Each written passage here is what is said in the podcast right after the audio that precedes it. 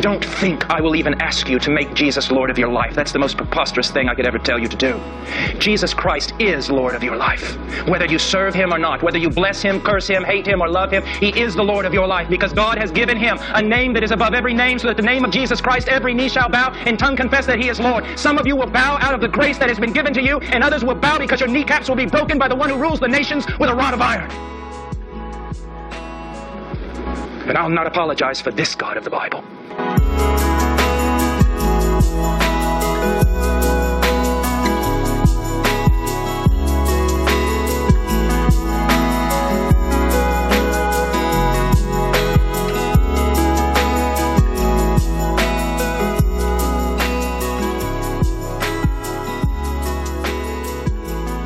everybody. Thanks for listening and tuning in to For the King. This podcast is dedicated to the King, and what we do on this podcast is proclaim the edicts of the King, namely and chiefly that Yahweh reigns.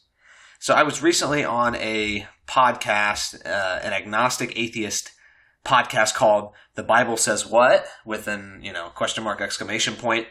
Um, and the the guy that runs the podcast, his name is Michael Wiseman and I was on the podcast to um, what I thought would would be to, um, as I quote, to discuss your worldview, what it is, where it comes from, and how it ties into the Bible.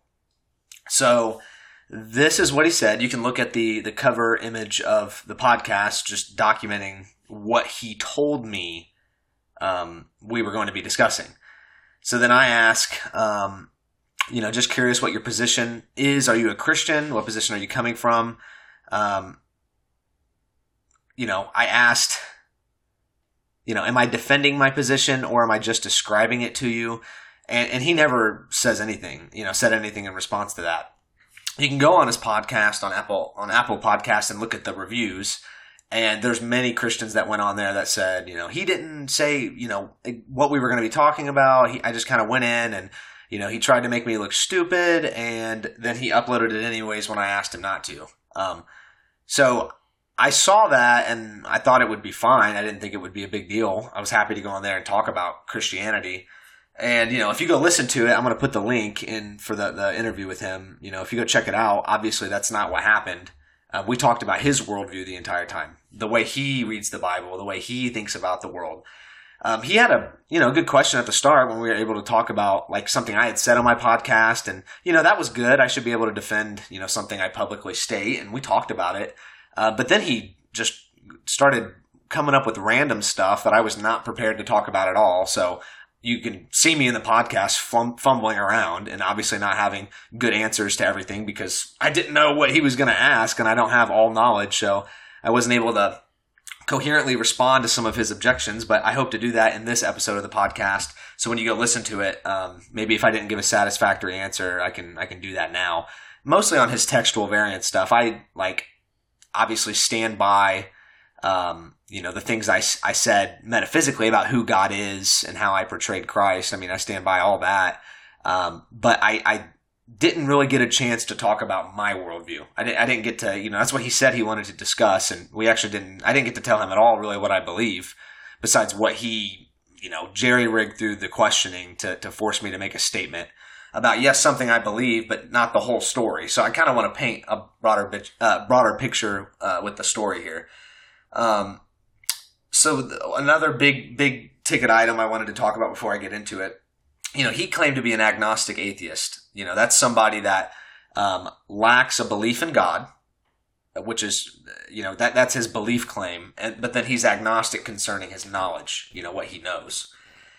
Yet, throughout our whole conversation, he knew enough about the knowledge of God, namely his lack thereof, that I also can't know. So he wasn't really defending the agnostic atheistic position. He was saying that I, I can't know um, how do you know there's a God? You know, and I, I would tell him why. And then he knew enough about that belief, which apparently he says he doesn't know whether there's a God or not, that that, that, that doesn't work for him, right? So he's actually positing, um, you know, a true belief about God. So I just thought it was, it was inconsistent. And whenever you talk to these people, that, that's kind of, that's kind of how it goes, right? Um, So, getting into some of the objections, I'm just going to walk through. Um, I, I, went back and listened to the, the interview, and I'm going to go, you know, as best I can through chronological order of, of the objections and the things we talked about. So, the first big item we talked about was theocracy. Um, so, theocracy is inevitable. That that's my position. I was trying to walk him through, and I, I didn't really get to explain really what I think about um, theocracy, what I, what I think about um, politic from a Christian perspective. So, what he was painting me as in the podcast, uh, in the interview, was a, an ecclesiocracy. Okay. What I'm advocating for, what I think Christianity teaches, is not an ecclesiocracy, but rather a theocracy. Um, and he didn't, you know, we didn't, we didn't get to get into that at all. I think it would have made for an interesting dis- discussion. So there's been theocracies in the past that um, the person, let's just think about Egypt. You had a human claiming to be God, um, which, you know, that, that's the, the, the, God is ruling over the society as Pharaoh on earth, right? And, and, that would be, that, that would be a theocracy. And that's happened before, but that's not what the Christian believes about the politic. When I say theocracy, I say God is ruling, but he's not, a, he's not a person. He's not reigning, um, you know, he's reigning on earth through his church in that sense but I don't want an ecclesioc.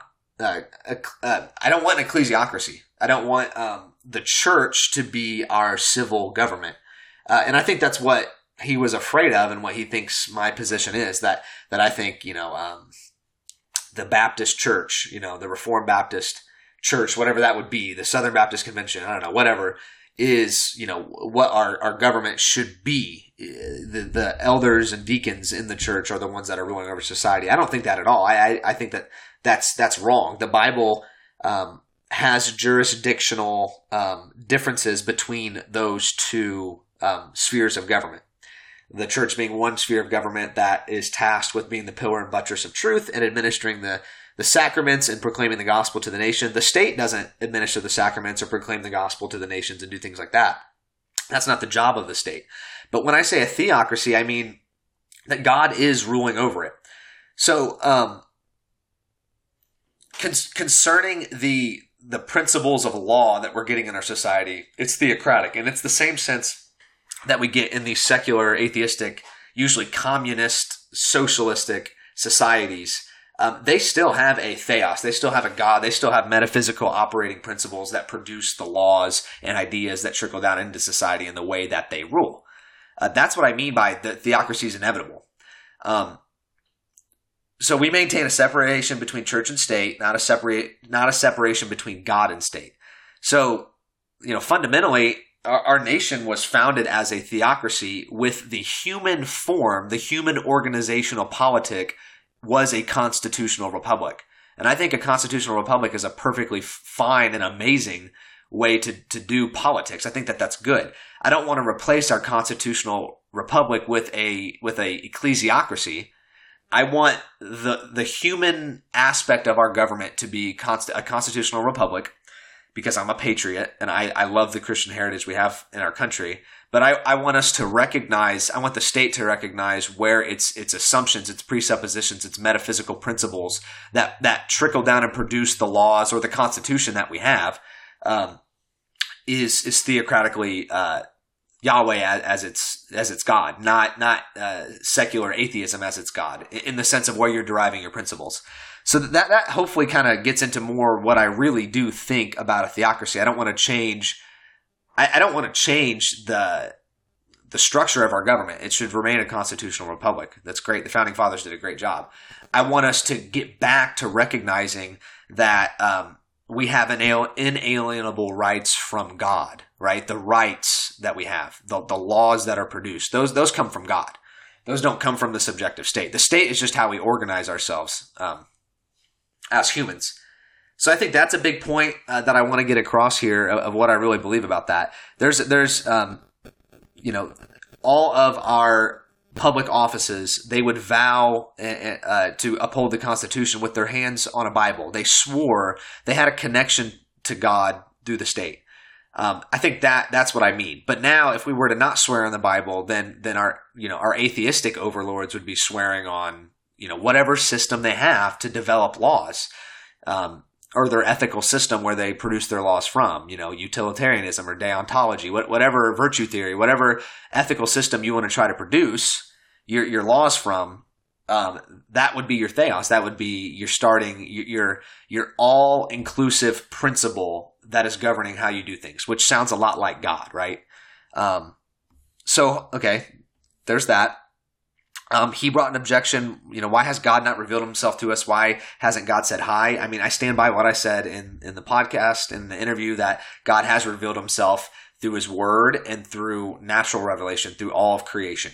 It, it is abundantly evident. I, you know, I stand by Paul's writings in uh, Romans 1 that um, God has made himself abundantly clear in his creation, but not so clear that they, the humans, are able to achieve salvation of their own merit. So God has revealed himself to us, and, and, Mike is suppressing that truth. That's what I was, you know, saying in the podcast. He he suppressed the truth of, of the existence of God, even though it's it's evident and clear.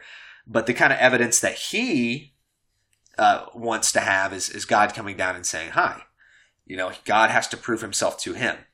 Um, but really, it's not about proving himself. We have tons of stories of obviously Jesus healing people and doing miracles right in people's faces. We have God, you know. Um, splitting the Red Sea, and, and there were still people that didn't believe even when those physical things happened. So I don't think Mike would be appeased if God physically showed himself. He would say it's a hoax, or he would say, you know, I just don't buy it. That's not enough for him.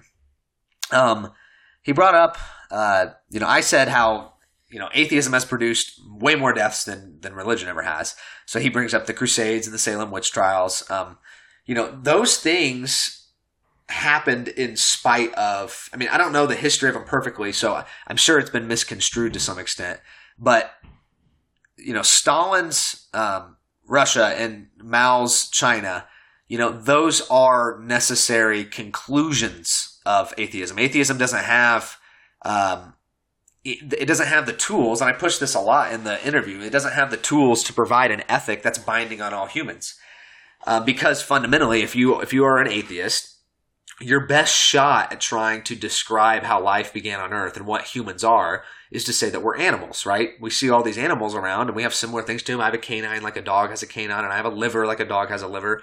Well, then we must be an animal, right? We share so many characteristics with it.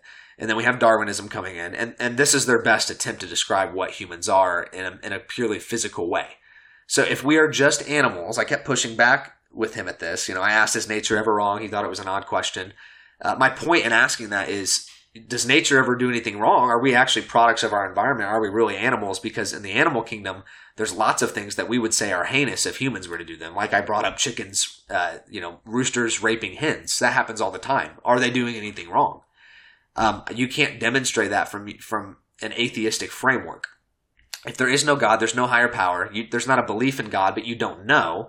So you claim agnosticism, your knowledge, you don't have any any basis to claim anything is true. Um, um, as an atheist, you can't know anything for certain. I mean, I really didn't get to push as hard as I wanted to, but he was saying that like, um, well, I'll get to his ethical system that he brought up, but um, concerning the Crusades and Stalin and Zedong, um, Crusades and the Salem witch trial happened in spite of Christianity in spite of what it teaches. We shouldn't be burning people at the stake without due process of law. If they are if they are found to be doing something wicked and evil, that would you know be garnered. Uh, such a punishment could be garnered. You know, um, is it loving to uh, for God's law to play out? Um, so so he he he claimed that God's law is unloving and it's wicked and God's a baby murderer, you know, and all that. And I'll, I'll get to some of those objections, but um, let's see if it's loving for God's law to be played out. Um, so I have a bunch of his textual stuff that he brought up.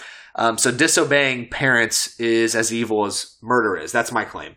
Um, so let's look at Leviticus 20, verse 9. If there is anyone who curses his father or his mother, he shall certainly be put to death. He has cursed his father or his mother and has brought his own death upon himself. And then we have a similar law in Deuteronomy 21, 18 through 21. If any person has a stubborn and rebellious son who does not obey his father or his mother, and when they discipline him, he does not listen to them, then his father and mother shall seize him, and they'll bring him out to the elders of the city at the gateway of his hometown. And they shall say to the elders of his city, This son of ours is stubborn and rebellious, he does not obey us, he is thoughtless and given to drinking. Drunk, uh, to drinking. Then all the men of his city shall stone him to death, so you shall eliminate the evil from your midst, and all Israel will hear about it in fear. Why would God make a law like this? How can a loving God, how can a benevolent God possibly make a law like this? Well, he must have something in mind that he's trying to protect. Protect. Laws depict what should be protected in society. It, depicts what the God of the society thinks is best. So in atheism, we see a protection for, for abortion. We think it's really good to rip, you know, little tiny humans out of out of the womb, right? So it, it's if that law is you know there, then what it's teaching is that um, that we need to protect the right for a woman to destroy her progeny. Okay, that that's what that's teaching. So th- this law is teaching that it's extremely problematic and damaging to society when you have a human that doesn't respect authority, that doesn't that doesn't obey authority. Now, this isn't a one-time offense. This this law isn't talking about a baby that starts crying when the mom doesn't give it what it wants. Okay? That's that's not a stubborn and rebellious son. That's not what this is talking about. This man is thoughtless and he's given to drinking.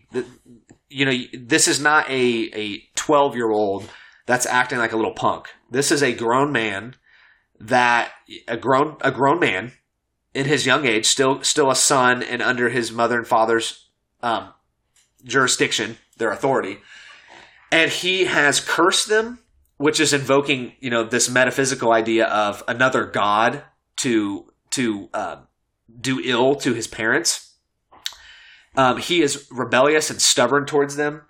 This is uh, a great example of this is in the Uvalde uh, shooting in Texas recently. This man um, did not have, he was rebellious.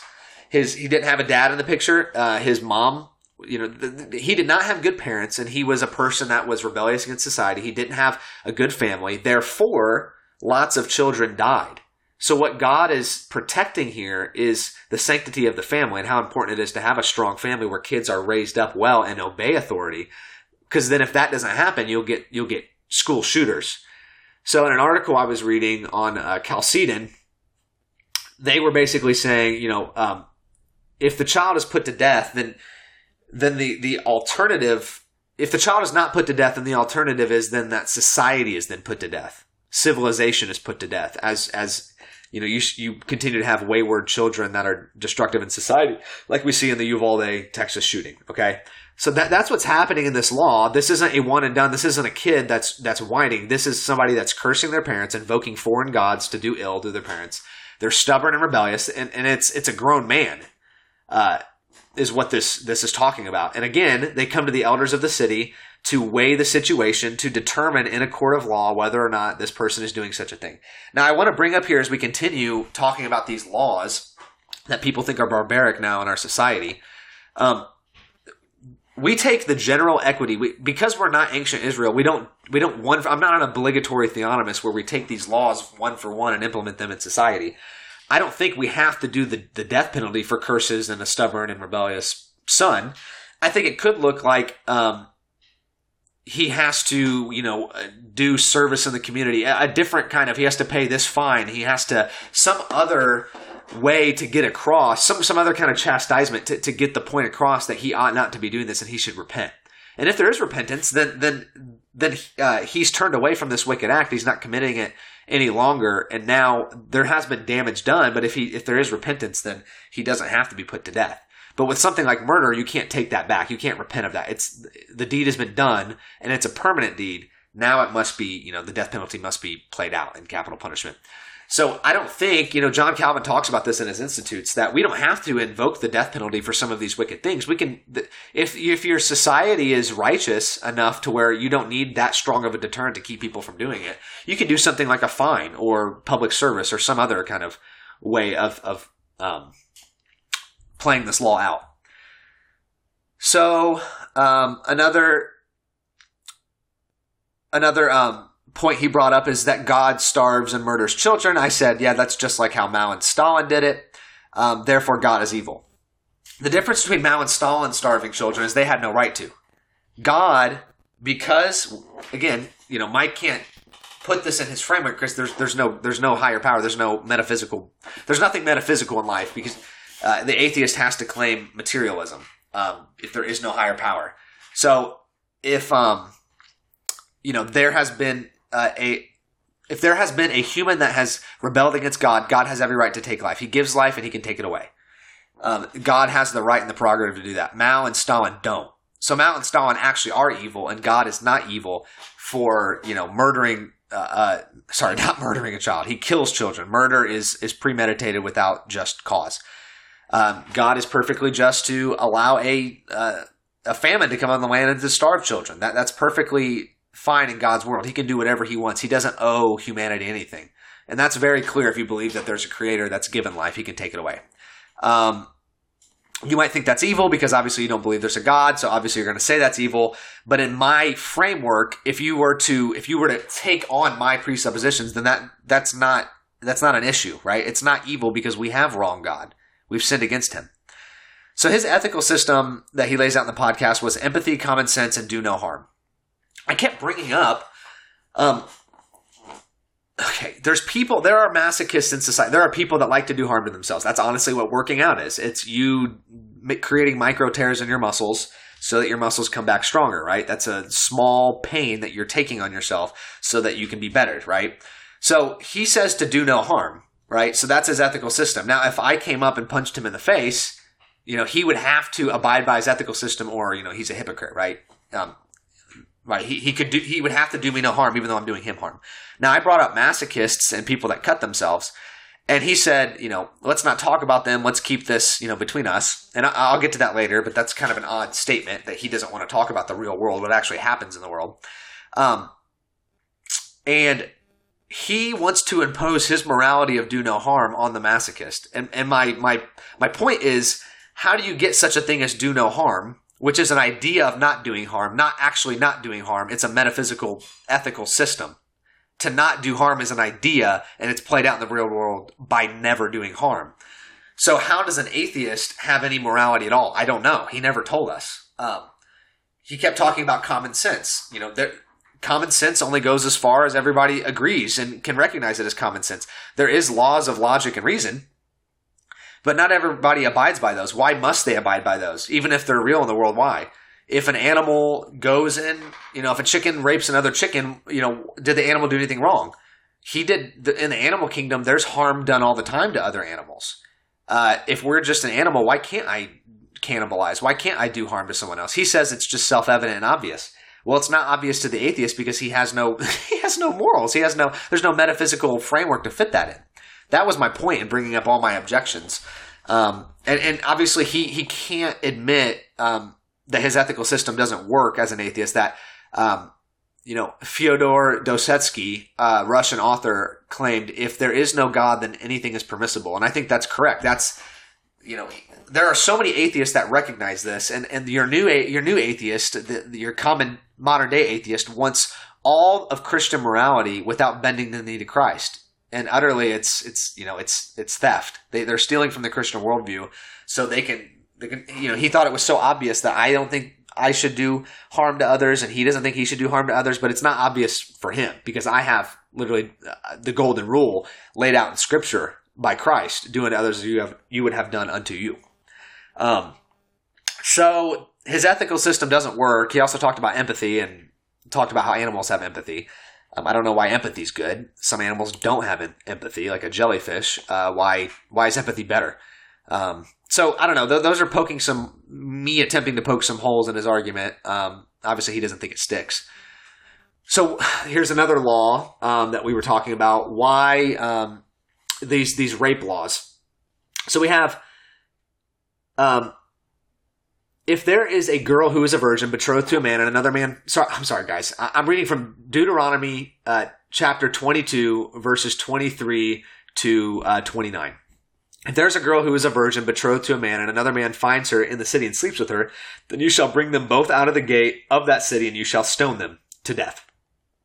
That girl because she did not cry out for help though she was in the city and the man because he has violated his neighbor's wife so you shall eliminate the evil from among you so why is she evil for this guy forcing her upon uh, himself upon her? Because she could have cried out and called for help, but it seems like she wanted it and she liked it. Maybe she's seen this man around the town and she was hoping, right, that he would he would force himself upon her. So that's why she's evil because this is a betrothed woman. Uh, this is a woman that is to be married.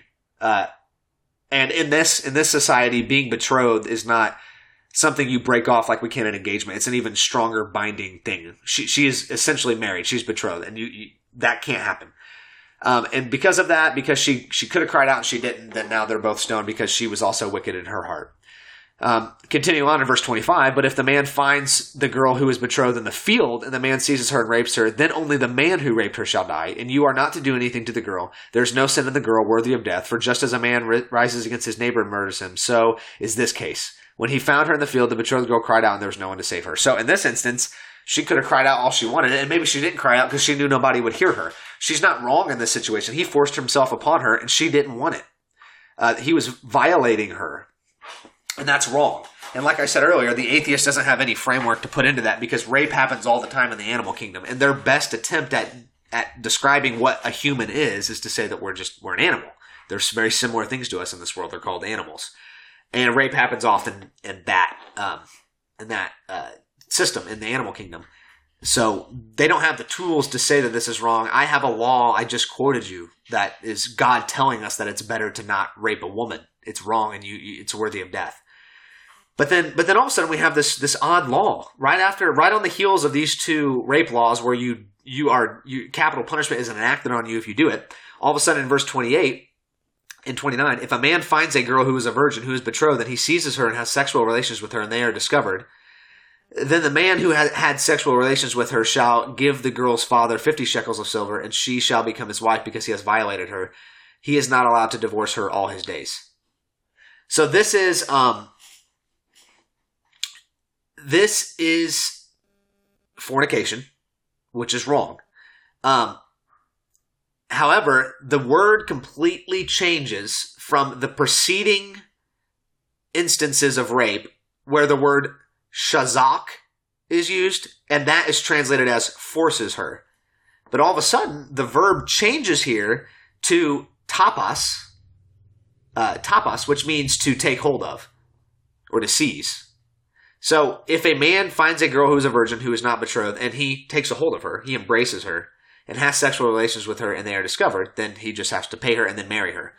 So what, what this law is teaching is not, this is not a woman that is resisting this man. This is a woman that likes this, this guy and wants to have sex with him, but they're not married. This is, this is fornication and it's wrong and it's evil, but, um, this is, this is expected between, obviously young people want to have sex and, um, God is the punishment for this man is to pay the bride price for her and um and to marry her to to be faithful to her to marry her and to do things he, the way he ought to fornication in this in this instance isn't as wicked as you know um isn't as destructive to society as a betrothed woman who has been forced upon and raped right that that that requires death but this isn't a a woman that is raped he has violated her chastity because she is not betrothed to him and to and is not married to him.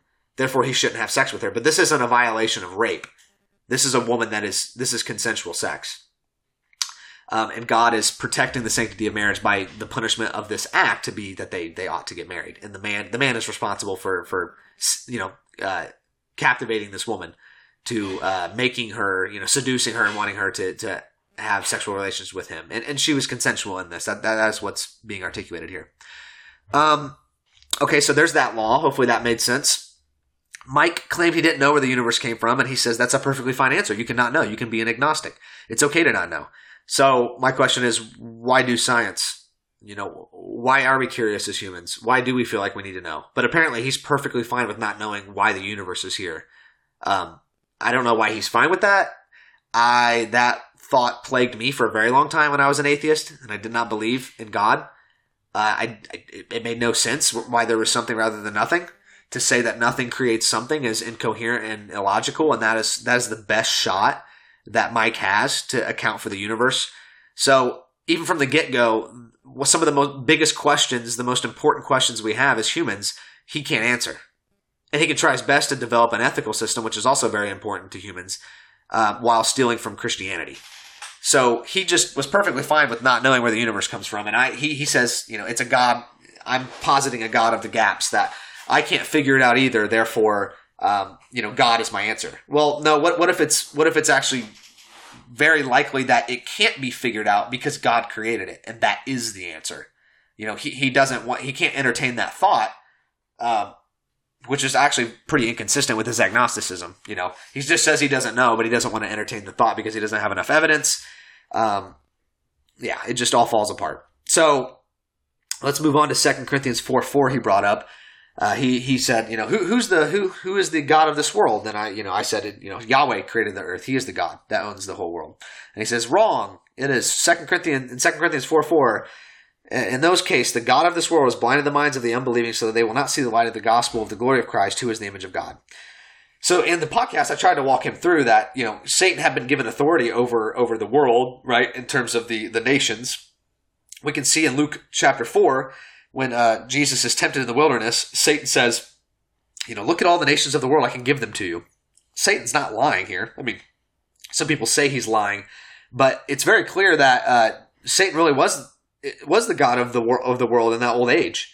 Um, but that word "world" here, guys, um, is actually aeon. It's not. It's not world. Um, I forget what the what the word that's usually translated as world is, but um, it actually should be translated as uh, he's the god of this age this wicked age. So the Israelites were tasked with proclaiming the gospel to the ends of the earth. They didn't do that. They didn't teach people the knowledge of, of God. Um, like in Habakkuk 2, Habakkuk 2, the knowledge of God will cover the earth as the waters cover the sea. They didn't do that. So Christ comes and accomplishes what we couldn't do, right? And he wins the nations back to himself. So that is what's happening here. Obviously, you can't expect an agnostic atheist to use the scripture properly and to interpret it well. He he wants the he wants the Bible to contradict itself, so he's going to interpret 2 Corinthians four four as Satan being the god of this world, and actually, you know, God is is contradicting himself. Uh, Jesus says in Matthew twenty eight, "All authority in heaven and on earth has been given to him." Uh, you know, that's what he had. But as this old age is passing away, uh, the God of this age, and uh, 1 Corinthians 7.14 and uh, 1 John 2 says that the, the, the form of this world is passing away and the new heavens and the new earth come in in Christ. So that is what the Bible is talking about here, that Satan is, in a, it, it, he really was the, the, God of this world in the sense that he had um, this kind of authority over the nations, over the world, over, over, over the, you know, the, the earth itself. He, he walked to and fro throughout the whole earth and, and he was leading people astray and prowling around like a roaring lion. But now, um, the, the nations, the, the God of this world. It says in in the book of John, the God of this world is now cast out in Christ. So that, that's what happened at the cross. And, and 2 Corinthians 4 4 is talking about that, that passing away age of Satan's reign. Um, why did God create Satan? Satan is found with evil in him. You know, is it bad to allow the bad guy out of jail?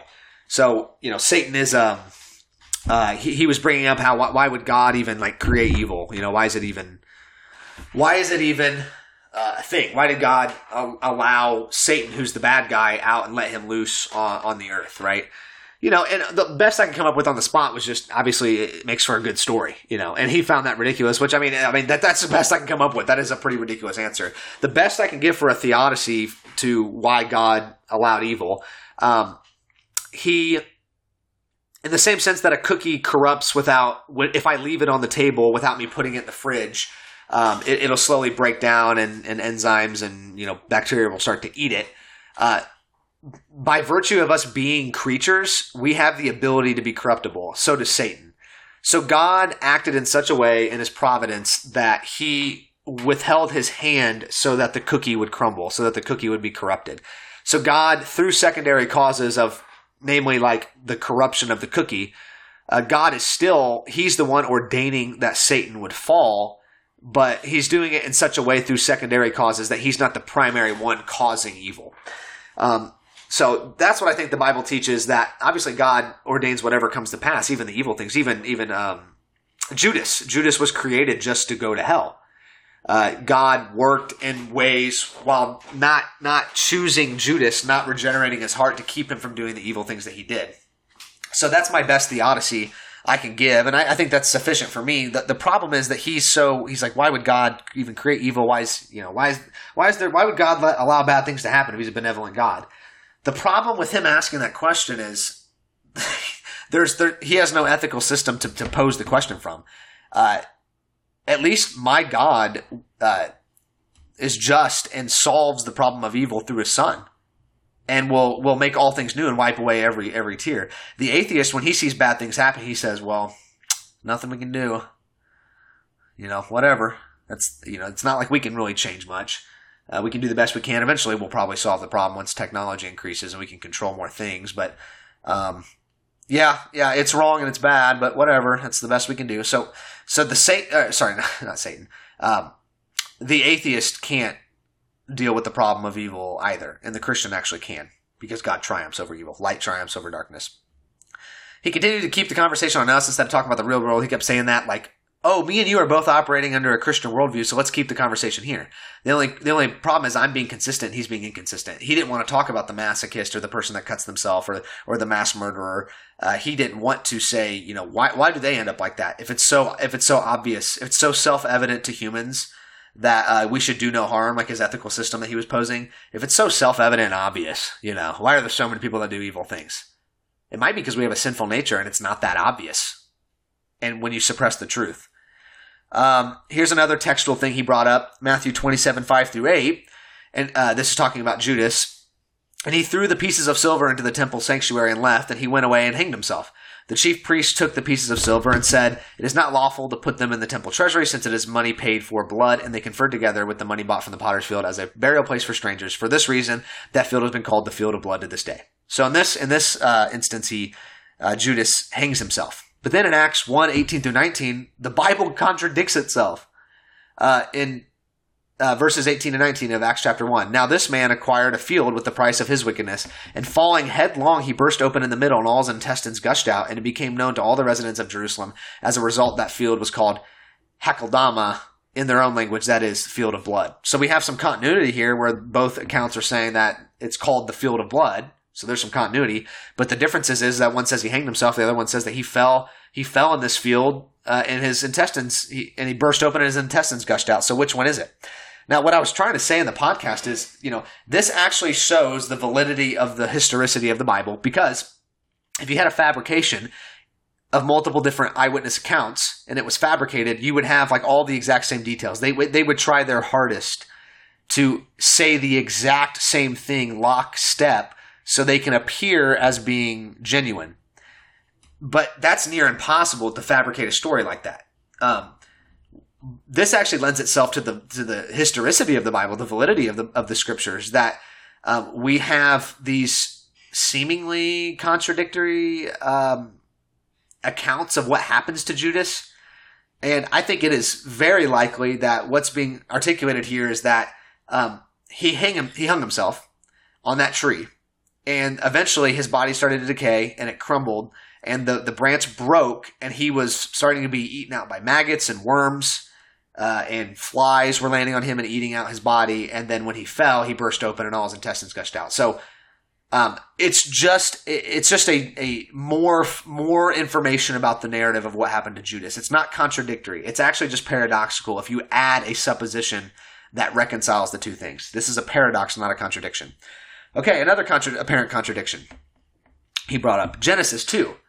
So, uh, this is the account of the heavens and the earth when they were created in the day that the Lord God made earth and heaven. Now, no shrub of the field was yet on the earth, and no plant of the field had yet sprouted, for the Lord had not yet sent rain on the earth, and there was no man to cultivate the ground.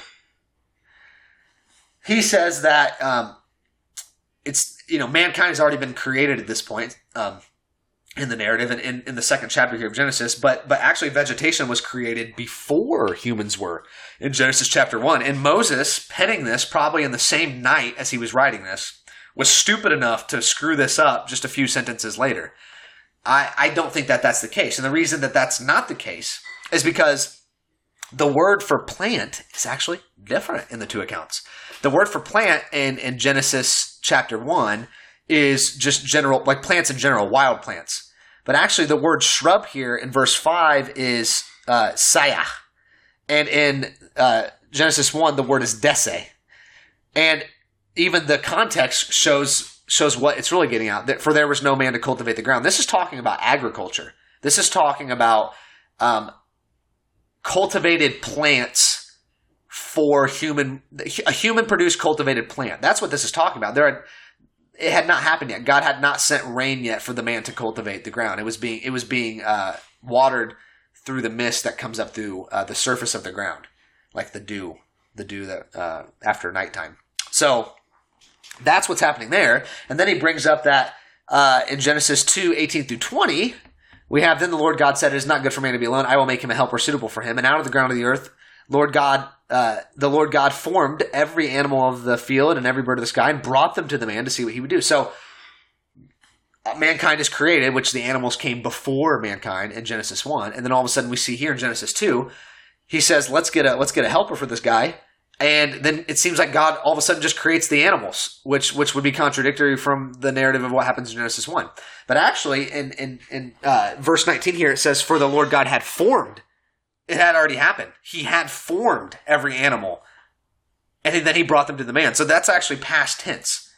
So doesn't work there. Um, God is bringing all the animals to show that He's going to make a special helper suitable for Him, made in the image of God, just as He was. Um, and it was not no, no helper was suitable for what his mission, his mission on earth to, to multiply and reproduce and subdue the earth. So you know that that kind of solves that problem. Uh, he he talked about no one has seen Yahweh yet. There's all these uh, verses of Moses seeing God and Jacob seeing Him uh, and wrestling with Him. This is the pre-incarnate Christ. This is this is God coming down and incarnating Himself and veiling Himself in flesh to um, wrestle with Jacob or to come with Moses or to, or to eat with uh, with Abraham and the oaks of Mamre. Um, that's what's happening there. No one has seen Yahweh in his full glory, in his full unveiled glory, because you would die. Even the angels have to have wings. They can't even see his full glory. That's the claim of the Bible. The claim is not that Moses and Jacob fully saw God. That's not what's happening. Uh, they, in the same sense that I could read God's word and truly know who He is, Moses and Jacob could could see and, and be with God in a special way without having His un, unveiled full glory. In the same sense that Christ took on flesh and veiled His glory, and during the Transfiguration, His His fi- His face shone like like the sun, just like Moses' face shone when he was shown a glimpse of God. Um, so that's what's happening there. The Bible's not contradicting itself. Um, so I don't have to. He brought up how like you know everyday life I don't have to forgive people through bloodshed. So why does God have to? You know why don't I require bloodshed to forgive my wife when when she does me wrong? Uh, why don't I why don't I require that? Because the Bible teaches that without uh, blood there is no remission of sins. Well, what what the Bible is teaching there is that without blood there is no remissions of sin before God. Now, concerning mankind, man doesn't sin against man in such a way where every every single sin requires death. Um, for instance, the sin of the sin of lying doesn't require death, or the sin of stealing doesn't require death. You're supposed to just make restitution and give back. But the but the sin of murder towards man, man does require blood for that. So uh, I don't require bloodshed for people that sin against me because I don't have the. It's not a, such a such a severe sin against me that I require bloodshed for it.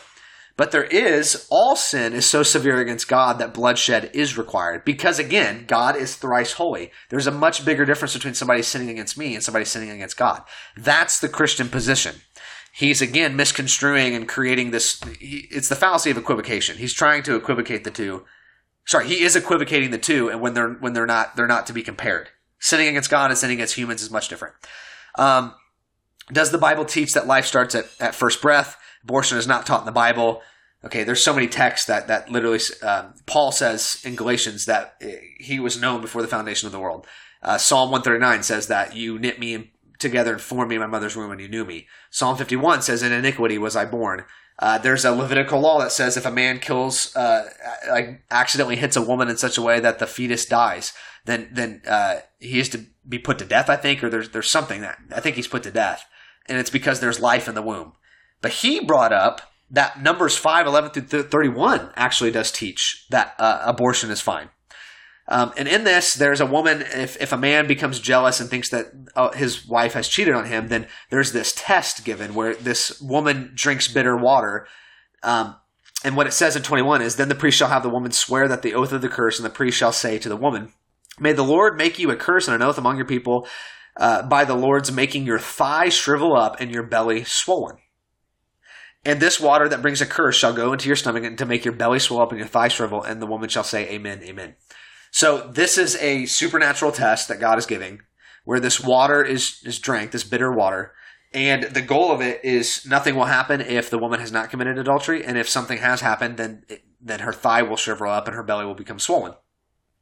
Um, this no in no way, shape, or form is talking about aborting. It, it says a thigh. It's talking about her abdomen. It's not talking about a baby being murdered. It's not talking about trying to pass and abort a baby or a miscarriage. That's not what's happening. It says her thigh and her belly will be swollen. It says nothing about a child. This is this is not what's happening here. It's not an abortion.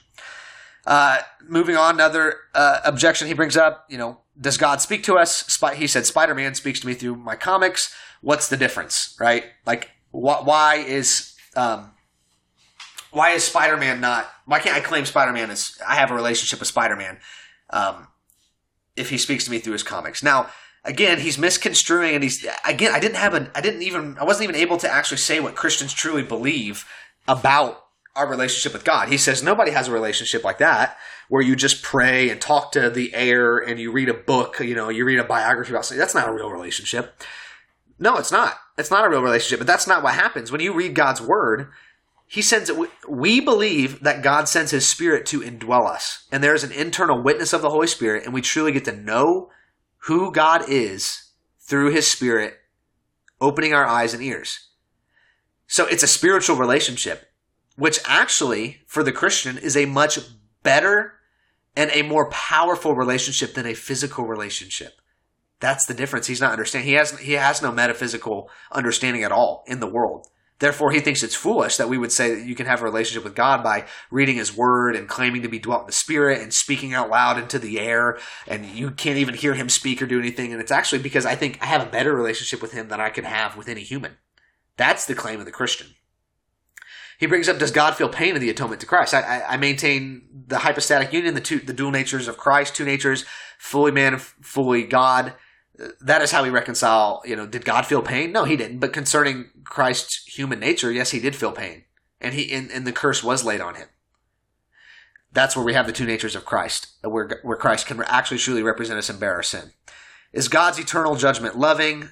Right to to throw babies into hell forever that are not guilty. Again if you if you are a christian and you believe that there's such a thing as sin and sinning against god he's perfectly right to do that. If you believe there is no god then you think it's stupid that a christian would believe such a thing.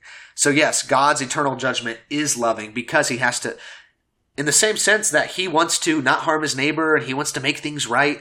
You know mike wants to wants to you know live as a christian God will make every right. He will give a full judgment in, in eternal conscious torment in hell, in hell to make all uh, wrongs right. So, um, the atheist can't account for laws of logic and reason. We brought this up a few times in our discussion. Uh, he can't give an account for where the law of non-contradiction comes from. He's an atheist. He doesn't think that there. Again, like if he wants to accept that there's a metaphysical reality to the world, that there's there's non-physical things, well, then he's going to have to, he's not an atheist any longer. He's going to have to rethink. If you are an atheist, then you must be, if you don't believe that there's a God or any higher power, then you must be uh, um, a materialist. That, that's all there is. That, that's all, that's all you can appeal to because you're just, you're just, there, there's no God, there's no spiritual nature to anything. So if he wants to use the laws of logic and reason and the law of non-contradiction, he's going to have to at least not be an atheist anymore. He could try to be another another religion, like a, a, he could even try New Age spirituality and try to give it an account for for where laws of logic and reason come from. But these are metaphysical principles that he abides by on a daily basis that make it very abundantly clear that he's not an animal, that he's made in the image of God. So he made that clear the whole our whole conversation. He's made in the image of God. Uh, I respect him for that. I don't hate him. Um, in his humanity at all.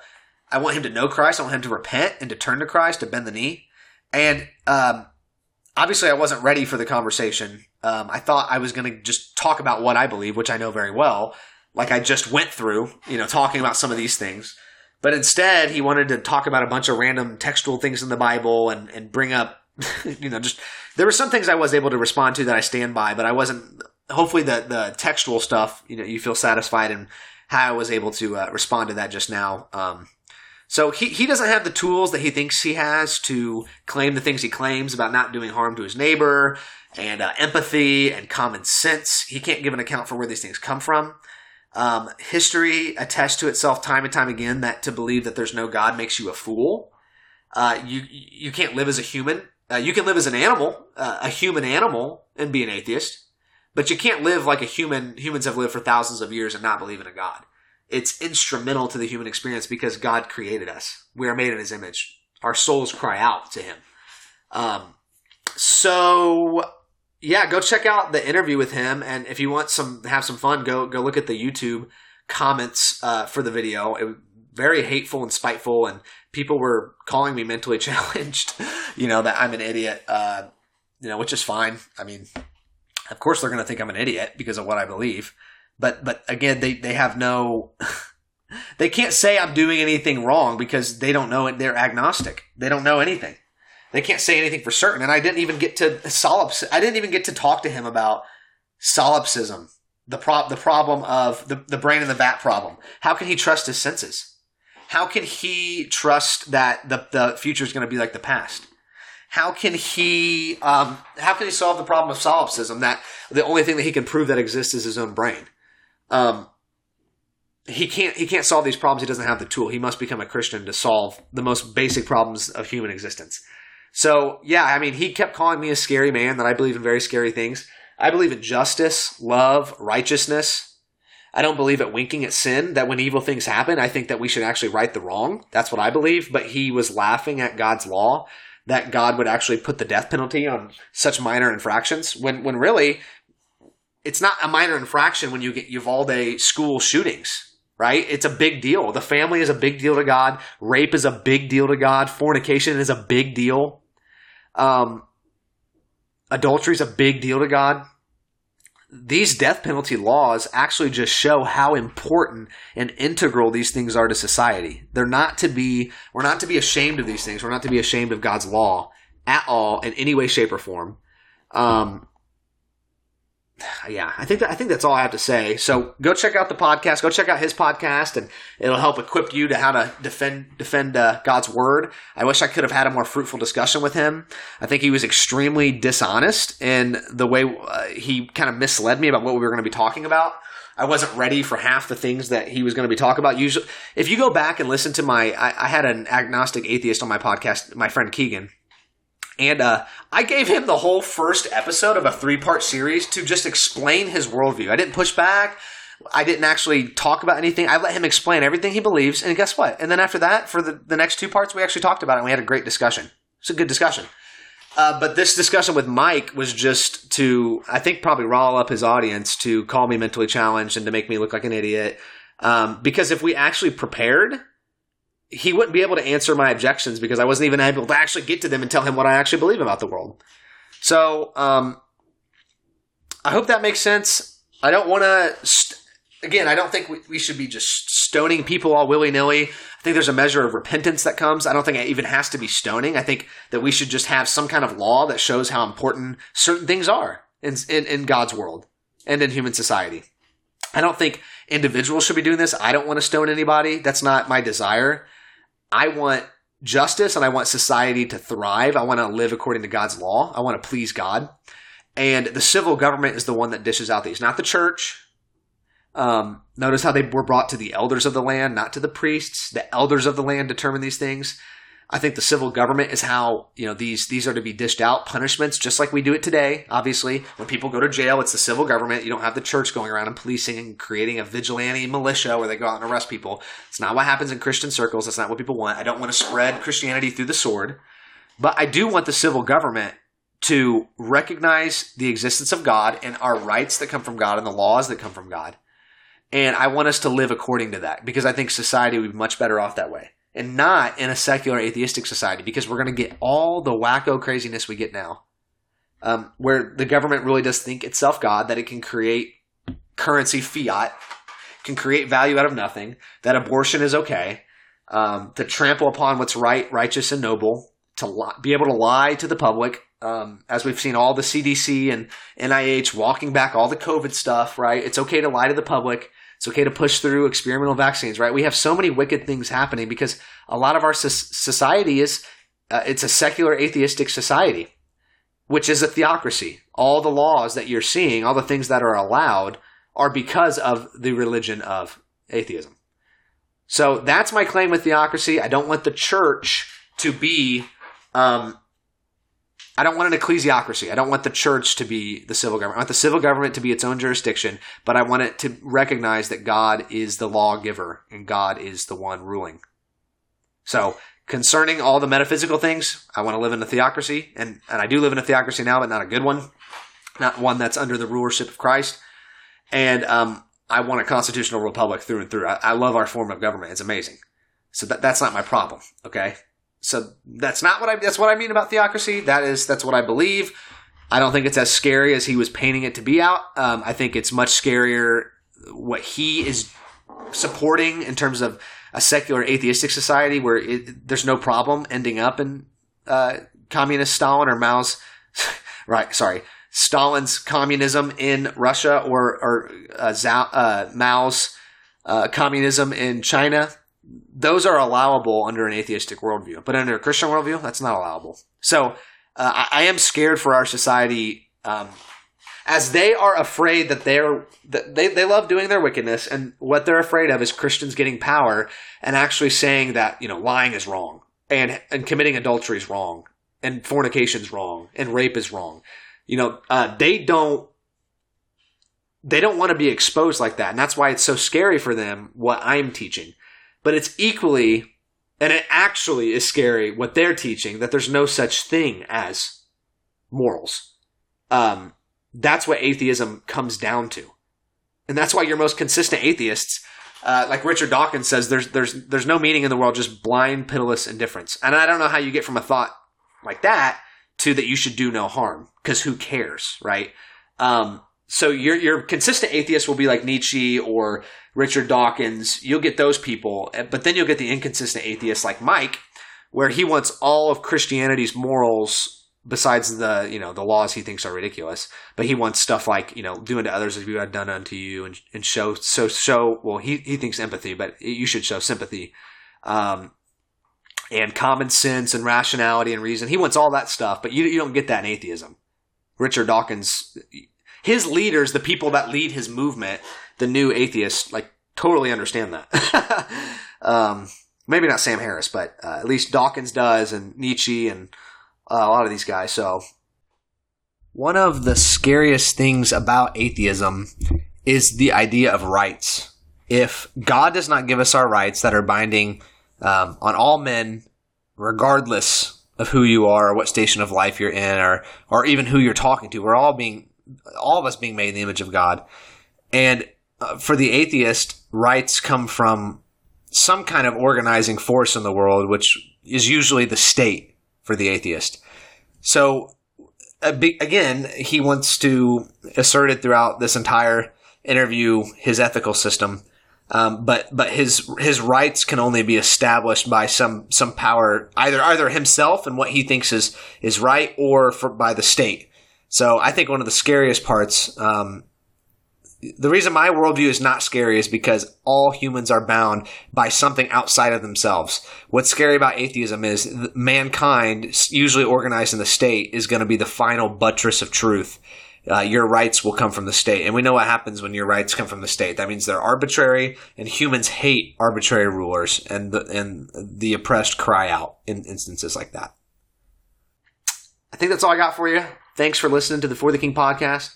Um, go listen to that interview. I hope it's it's edifying. I tried my best. Um, go look at the YouTube comments. It's very scary. People are calling me mentally challenged, and you know I'm just a stupid idiot.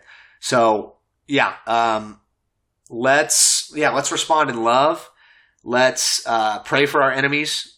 We want them to repent and to turn to Christ. Let's let's not answer a fool according to his folly. Let's show him his folly. That's what I tried to do the whole podcast, where I kept saying he doesn't have any morality to stand on, and he kept saying you're you know your God is a documented child killer, um, which is just that's a very um, pithy way for him to try to make me feel bad for for the God I worship, and and I don't at all. I have no shame for worshiping Yahweh, and and he's perfectly right to kill children that have inherited guilt from Adam. They're they're not innocent little doves. Okay.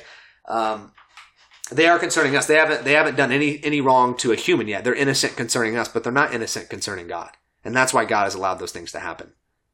So I hope that makes sense. Um, you know, there's still more things to talk about about why God would allow certain things. Like, why did He command um, the Israelites to go in and to wipe out whole people groups? Why did He um, allow slavery, things like that. Maybe I can address that in another episode. But as you can see from this episode, there's always answers to these kind of hard things. And, and really, when you understand it, when, when push comes to shove, it's actually not as hard as you think it is to, to have a good answer for these things. So thanks for listening to the King of the Ages, immortal, invisible, the only God, be honor and glory forever and ever. Amen. Soli Deo Gloria.